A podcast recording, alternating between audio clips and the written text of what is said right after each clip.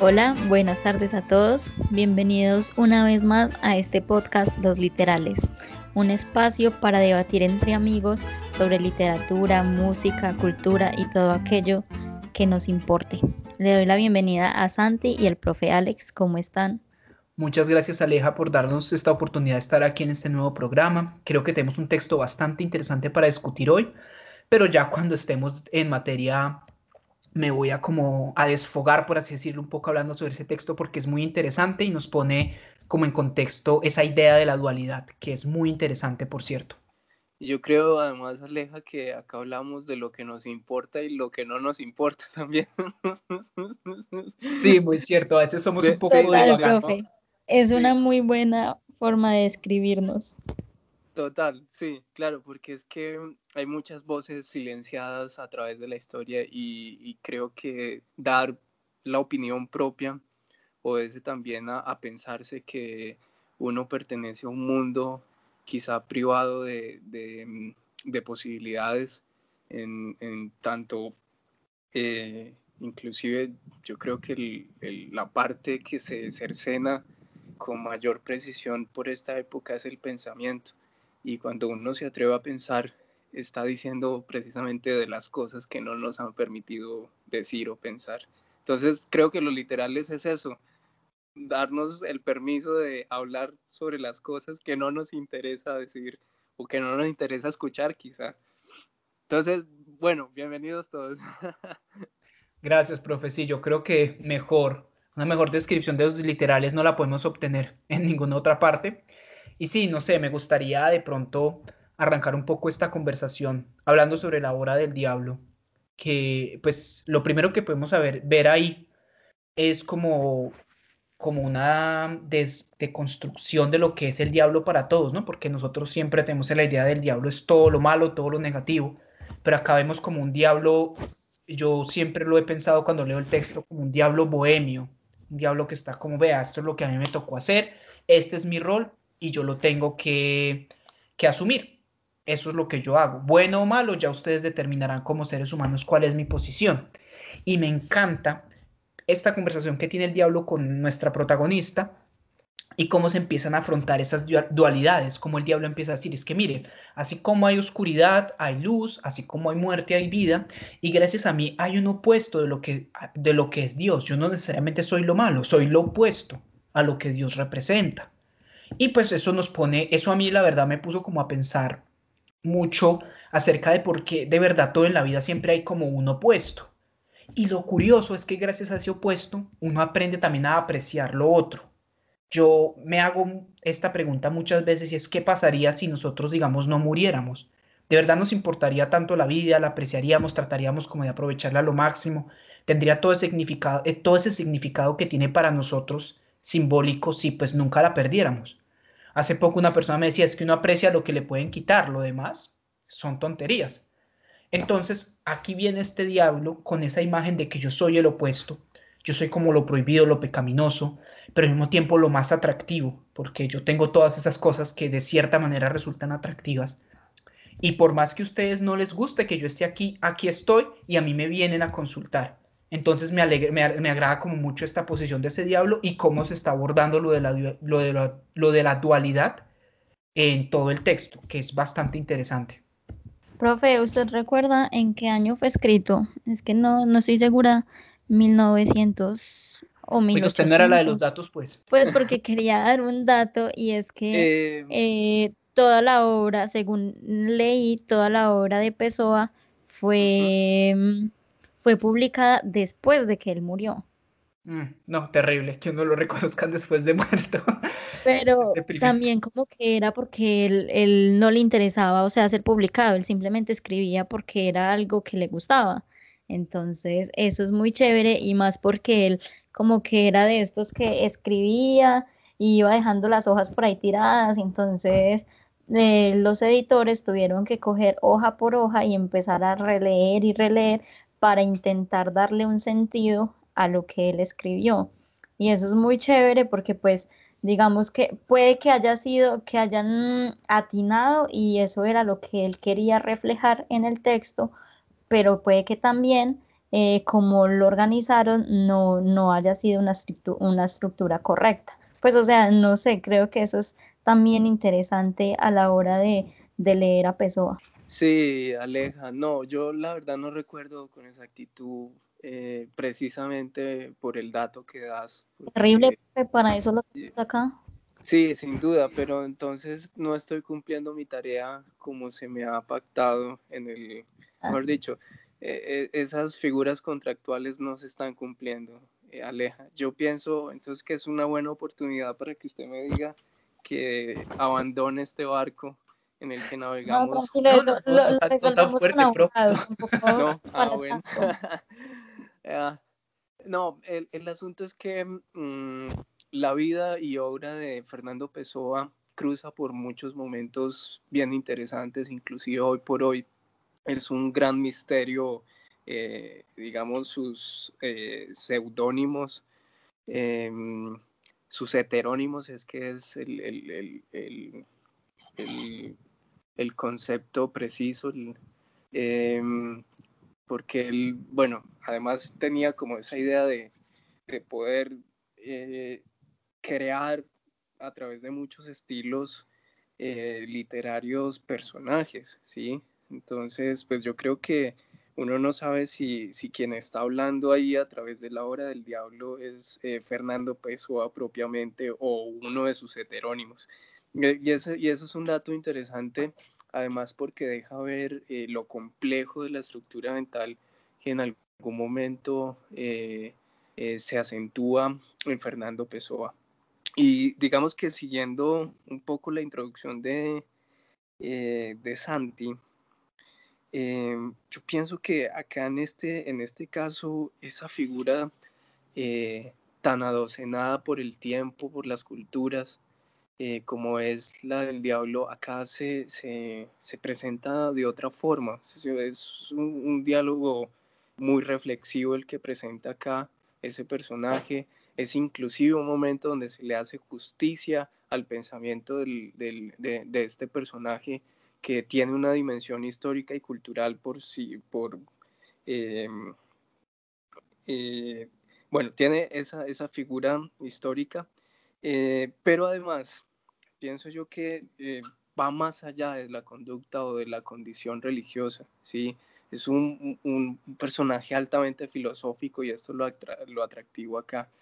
Y, y que, mm, digamos que depura eh, de algún modo esa condición de solo pensarse la historia eh, desde una sola desde un solo punto de vista sí que siempre se ha figurado eh, el bueno o el vencedor o aquel que fija con mayor certeza el poder entonces pienso que esta voz lo único que hace es delegar también la posibilidad de, de, tener un pensamiento muy propio. Recuerdo en, en una de las, de los, de las, eh, de las líneas de este cuento es que el personaje con quien habla el diablo se llama María a propósito y hay una transfiguración ahí como de, de imágenes porque uno no sabe si es la María de la Biblia o si es una María muy contemporánea, porque de hecho el contexto de la historia es, es, es contemporáneo, ¿sí? es casi que la, mujer llega de una fiesta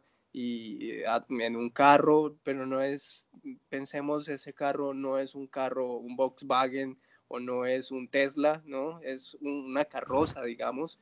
Em, y ese, eh, digamos que en ese contexto ya introduce cierta duda para pensar si es la María de la Biblia. El caso es que hay como cierta similitud en considerar además que podría ser la, la, María de la Biblia porque hablan de un hijo y hablan inclusive em, de... Eh, me están olvidando las palabras. Pero, pero es un hijo, es un, hijo que aún no ha nacido. Padre divino, una concepción divina. Sí, eh, no, ¿cuál de todas? Profe, no, con ninguna, relación a eso. No es ninguna. Es ver, con relación a eso yo también eh, creo. El diablo acá lo que hace es tentar, digamos, el pensamiento de ese que se dijo que era el hijo del, de Dios, ¿sí? Entonces él dijo em, que, que la historia que estaba marcada como la conocemos a través del pensamiento religioso, sobre todo cristiano, eh, es que eso está basado precisamente en un resultado que Dios ya sabía. O sea, casi que le él siente y denuncia, y, eso es lo más interesante, es que hace una denuncia histórica y dice, no, es que Dios me dijo que dijera eso, porque eso ya estaba planteado ahí en el, en el esquema eh, de la historia, ¿sí? Y en caso de que yo hubiese tenido la potestad de, digamos, de, tentar al Hijo de Dios de otra manera, yo le hubiese hablado de las cosas inexistentes. me tocó hablarle del mundo, pero yo hubiese no querido hablarle del mundo, sino de la imaginación, de lo posible, de lo inexistente. Y yo creo que eso marca eh, un punto muy importante en ese texto, que es una oda a la imaginación, es una oda a lo, a lo posible, es una oda a lo imposible, a lo no descubierto, a ese mundo oscuro que también eh, precisa de, de luz eh, y la luz lo da el conocimiento. Entonces pienso que este, en este caso ese diablo es un, un diablo eh, filosófico, un diablo inteligente, un diablo reflexivo. Con ideas. Sí, a mí me parece que además de eso podemos notar una, una leve, más no, no sé si leve, igual de sutil crítica como a ciertos cuestionamientos religiosos, ¿no? Muchos Claro, ahí están todos. Eh, sí, y, a mí me hace mucho pensar esta, esta obra del diablo, yo pienso mucho también en la historia de Job, que acuérdense que Dios permitió que el diablo le hiciera todo esto a Job, le dijo, no, pues hágale todo esto a Job, y como decía... Que Dios permitió. Ajá, y como dijo el profesor antes, todo eso estaba como escrito, yo digo, venga, pero ¿por qué Dios permitió que le pasara todo esto a Job? ¿Cuáles eran las razones? Pues es que, Santi, ahí uno piensa, según, según la religión, Dios es el hacedor de todo. Entonces, como eh, un ángel o algo que él creó no va, no va a estar bajo el mando de él, pues supuestamente pensando en la idea que Dios es el que hace todo. Entonces, si somos malos, si somos perversos, es también porque Dios lo permite, básicamente. Siento yo que es lo que nos están diciendo en el texto. Eh, la opinión de los, de los integrantes del club no refleja toda la opinión de... No mentiras, pero ya muy en serio, lo que Aleja dice es un cuestionamiento muy válido que muchas personas se, se hacen y por esa razón mucha gente, pese a que tiene un alto nivel de espiritualidad, no concuerdan con muchas ideas preestablecidas que la religión ha traído, como esa idea tan compleja que acaba de traer Aleja sobre, venga, pero es que Dios permite la maldad y si nosotros somos malos, como que va haciendo por ese lado. ¿Por qué? O sea, es una cuestión. Pero es que en realidad también, si, si nos vamos a ver, la religión es una construcción social que hizo el mismo hombre.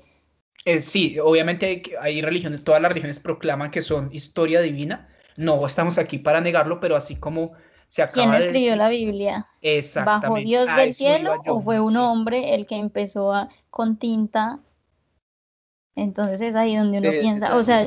Esas discusiones son muy, muy sentidas y, y peligrosas porque... Claro. eso es como cuando...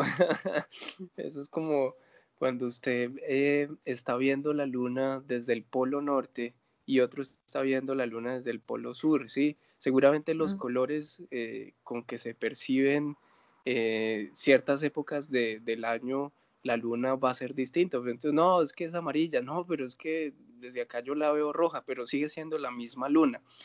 Y, y el asunto es que eh, uno si se para desde la literatura a, argumentar esos asuntos de la existencia o, o, del, digamos, de la magnitud de Dios, pues va a llegar a, un, a una conclusión digamos, muy disímil a, lo que podría argumentar alguien que tome los argumentos desde, desde la Biblia.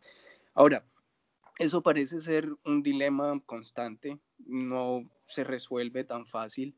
Inclusive yo he pensado que eh, la naturaleza de esa discusión es, es no resuelta nunca, o sea, no, nunca se va a resolver porque, eh, em, porque el principio es precisamente ese. O sea, las posiciones en que, en que se ve la realidad siempre eh, difiere desde el ángulo en que se vea. Ahora, en este texto vale la pena resaltar esa otra mm, cara de la moneda, esa voz que se anticipa inclusive a hacer justicia, una justicia en el que uno procura ver un pensamiento eh, que atraviesa inclusive eh, la memoria de muchos eh, filósofos. por ejemplo, ahí está resaltado Kant. Entonces, el diablo utiliza mm, argumentos que en algún momento dijo Kant para elaborar sus propios argumentos.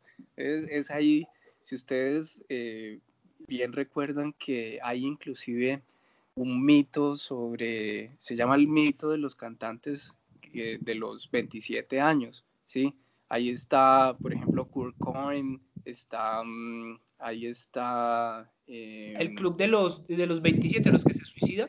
Eh, correcto. Y ahí está, ese Chester, eh, que no me acuerdo del apellido, el de Linkin Park, Kurt Cobain, está Amy Winhouse, está, está sí, todos esos famosos. sí, total.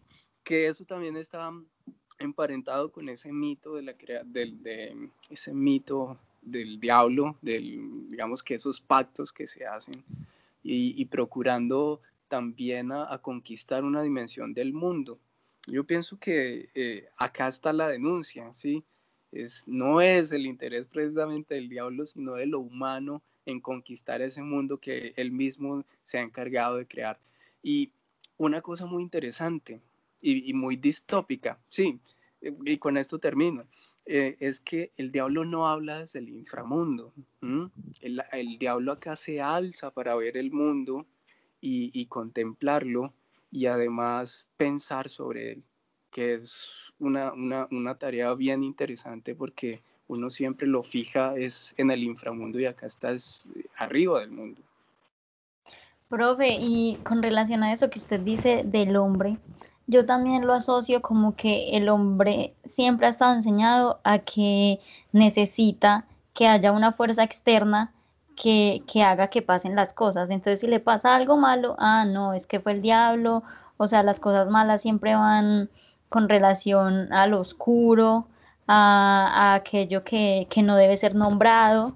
Y cuando es algo bueno, entonces sí Dios o, espíritus buenos, pues no sé. Entonces también es como esa manía del ser humano de, de sobreponer todo lo que le pasa a él mismo a otra cosa. Y pues creo que también está mal, porque pues somos seres autónomos, razón, racionables y todo eso nos da el poder para poder saber qué hacemos y cómo lo hacemos. Esa intervención de Aleja me parece genial porque me da pie para hablar de algo que me ha llamado a mí siempre mucho la atención. Los seres humanos somos extremadamente racionales, muchos de nosotros, pero no dejamos de ser muy instintivos. Basta con mm. ver programas de bromas, yo veo muchos porque me parecen muy graciosos, y cuando hacen bromas sobrenaturales es increíble no ver personas que tienen maestrías, doctorados, inmediatamente creen en lo que está pasando. O sea, cuando está ese instinto de enfrentar su realidad y ven así sea un fantasma mal disfrazado, pero todo el contexto les hace creer que eso es real, toda la razón desaparece. Entonces, eso mismo pasa, como bien decía Aleja, con lo de tratar de justificar, eh, no, es que un viento tumbó el árbol, no, eso fue una fuerza sobrenatural. El ser humano busca eso, ¿no? Inclusive en cualquier situación, e, el, el instinto le da cobijo al ser humano es preferible asumir que es que hay una fuerza sobrenatural que las cosas hacen que salgan mal, a uno tener que recaer sobre la culpa, digamos, sobre uno y no haber tomado unas decisiones adecuadas con su vida. Eso también es otra cosa que, que a, muchos, incluso yo, todo, yo me incluyo, obviamente no nos gusta admitir. Es mejor decir, no, es que tuve mala suerte, no es que todo sale mal porque es que esa ciudad es una porquería, no es que allá todo el mundo son unos ladrones. Eso es más fácil para uno que asumir la culpa de uno también haber hecho mal las cosas. O, como bien decía Aleja, si uno le salen bien las cosas, a entregar como toda esa dedicación y toda esa devoción hacia las fuerzas positivas. Entonces, pues, eh, hice, hice la comparación con sus programas de bromas, porque por más racional que sea el ser humano, ese instinto está ahí.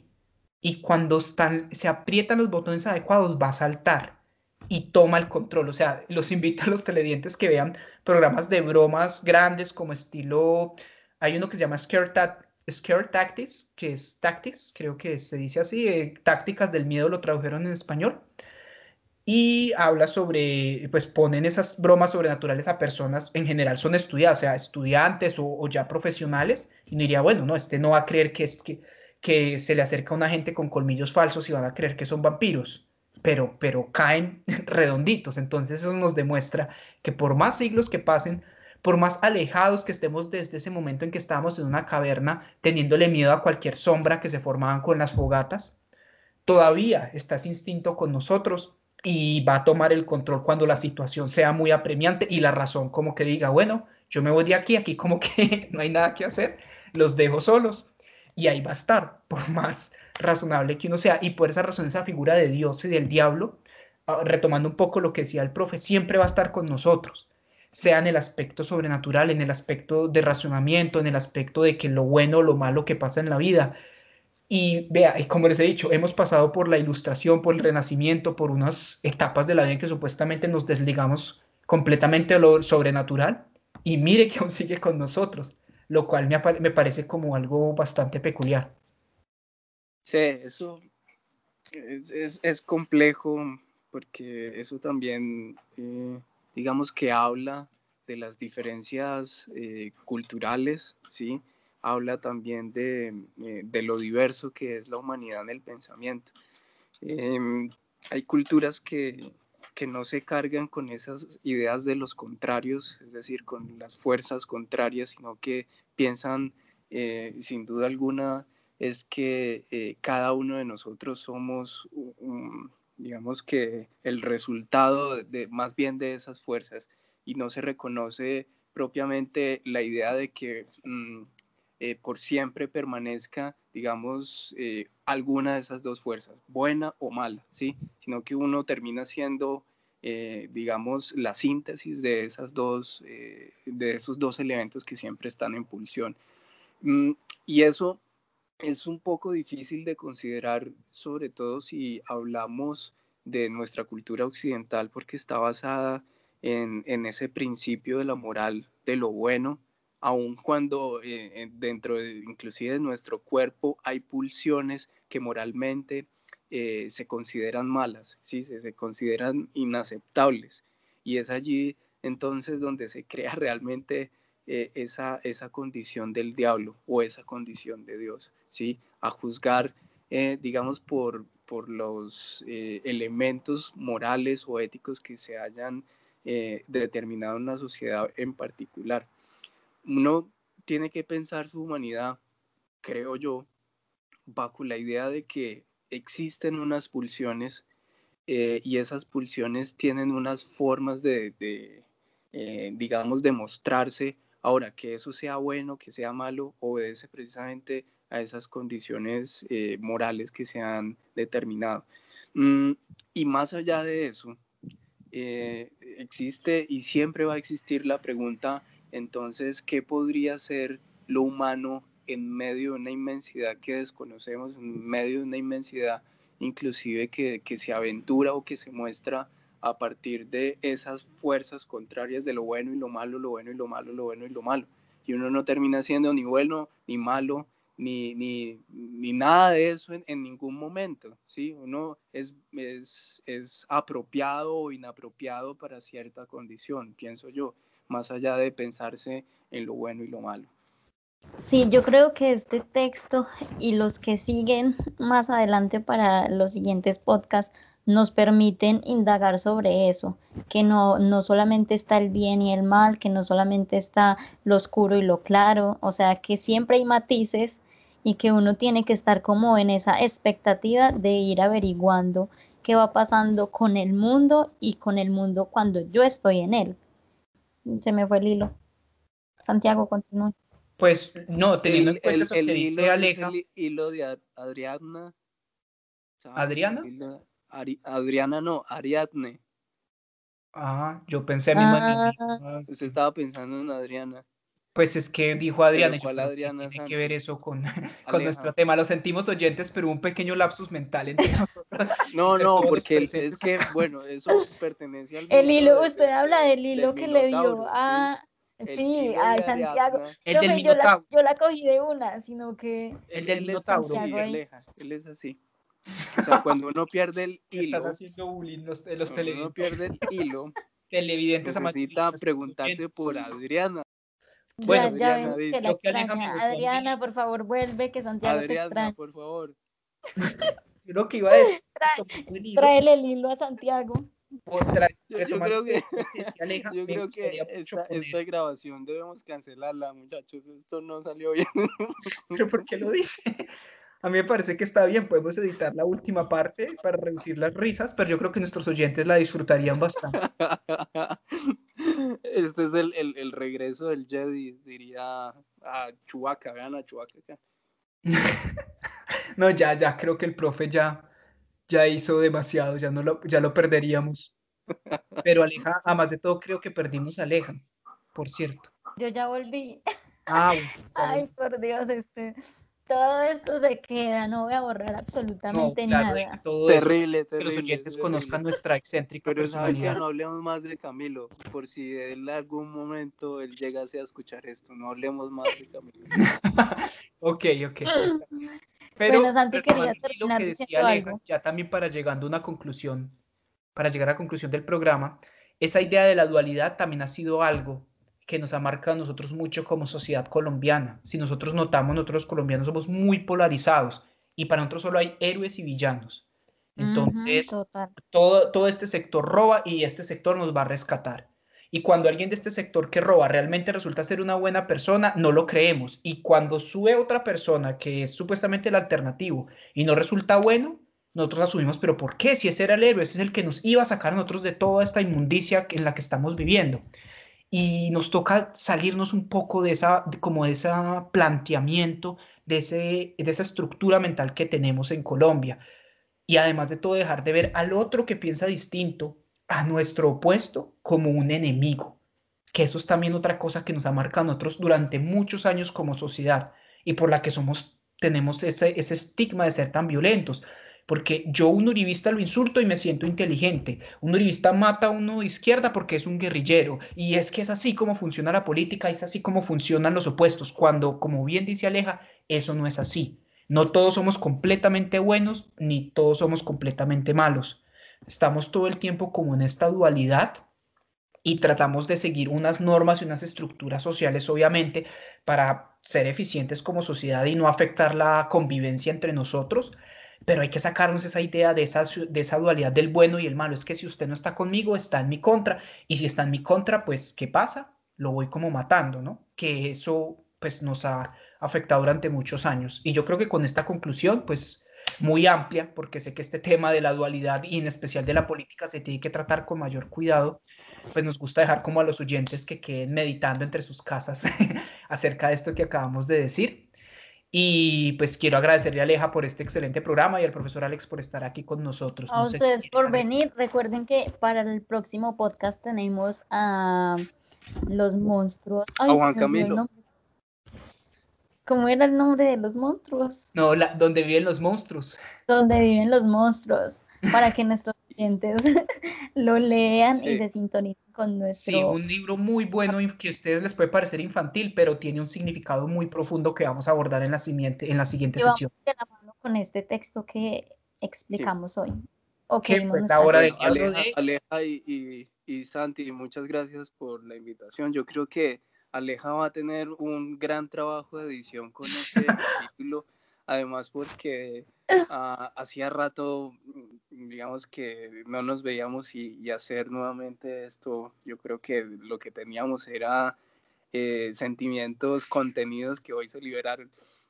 pero, pero los oyentes sabrán entender eso y creo que, agradecer a todos los a todos los oyentes de verdad que continúen con nosotros acá y de verdad que el, próximo em, encuentro va a estar bien interesante porque es un tema del que digamos que volvemos a, a pensarlo en esos, en esos campos tan oscuros que son prohibido hablar y, y, bueno, y qué mejor que pensar en la infancia o en la niñez a través de dónde viven los monstruos. Un texto eh, bien interesante. Bueno, sin más preámbulos, esto fue Los Literales.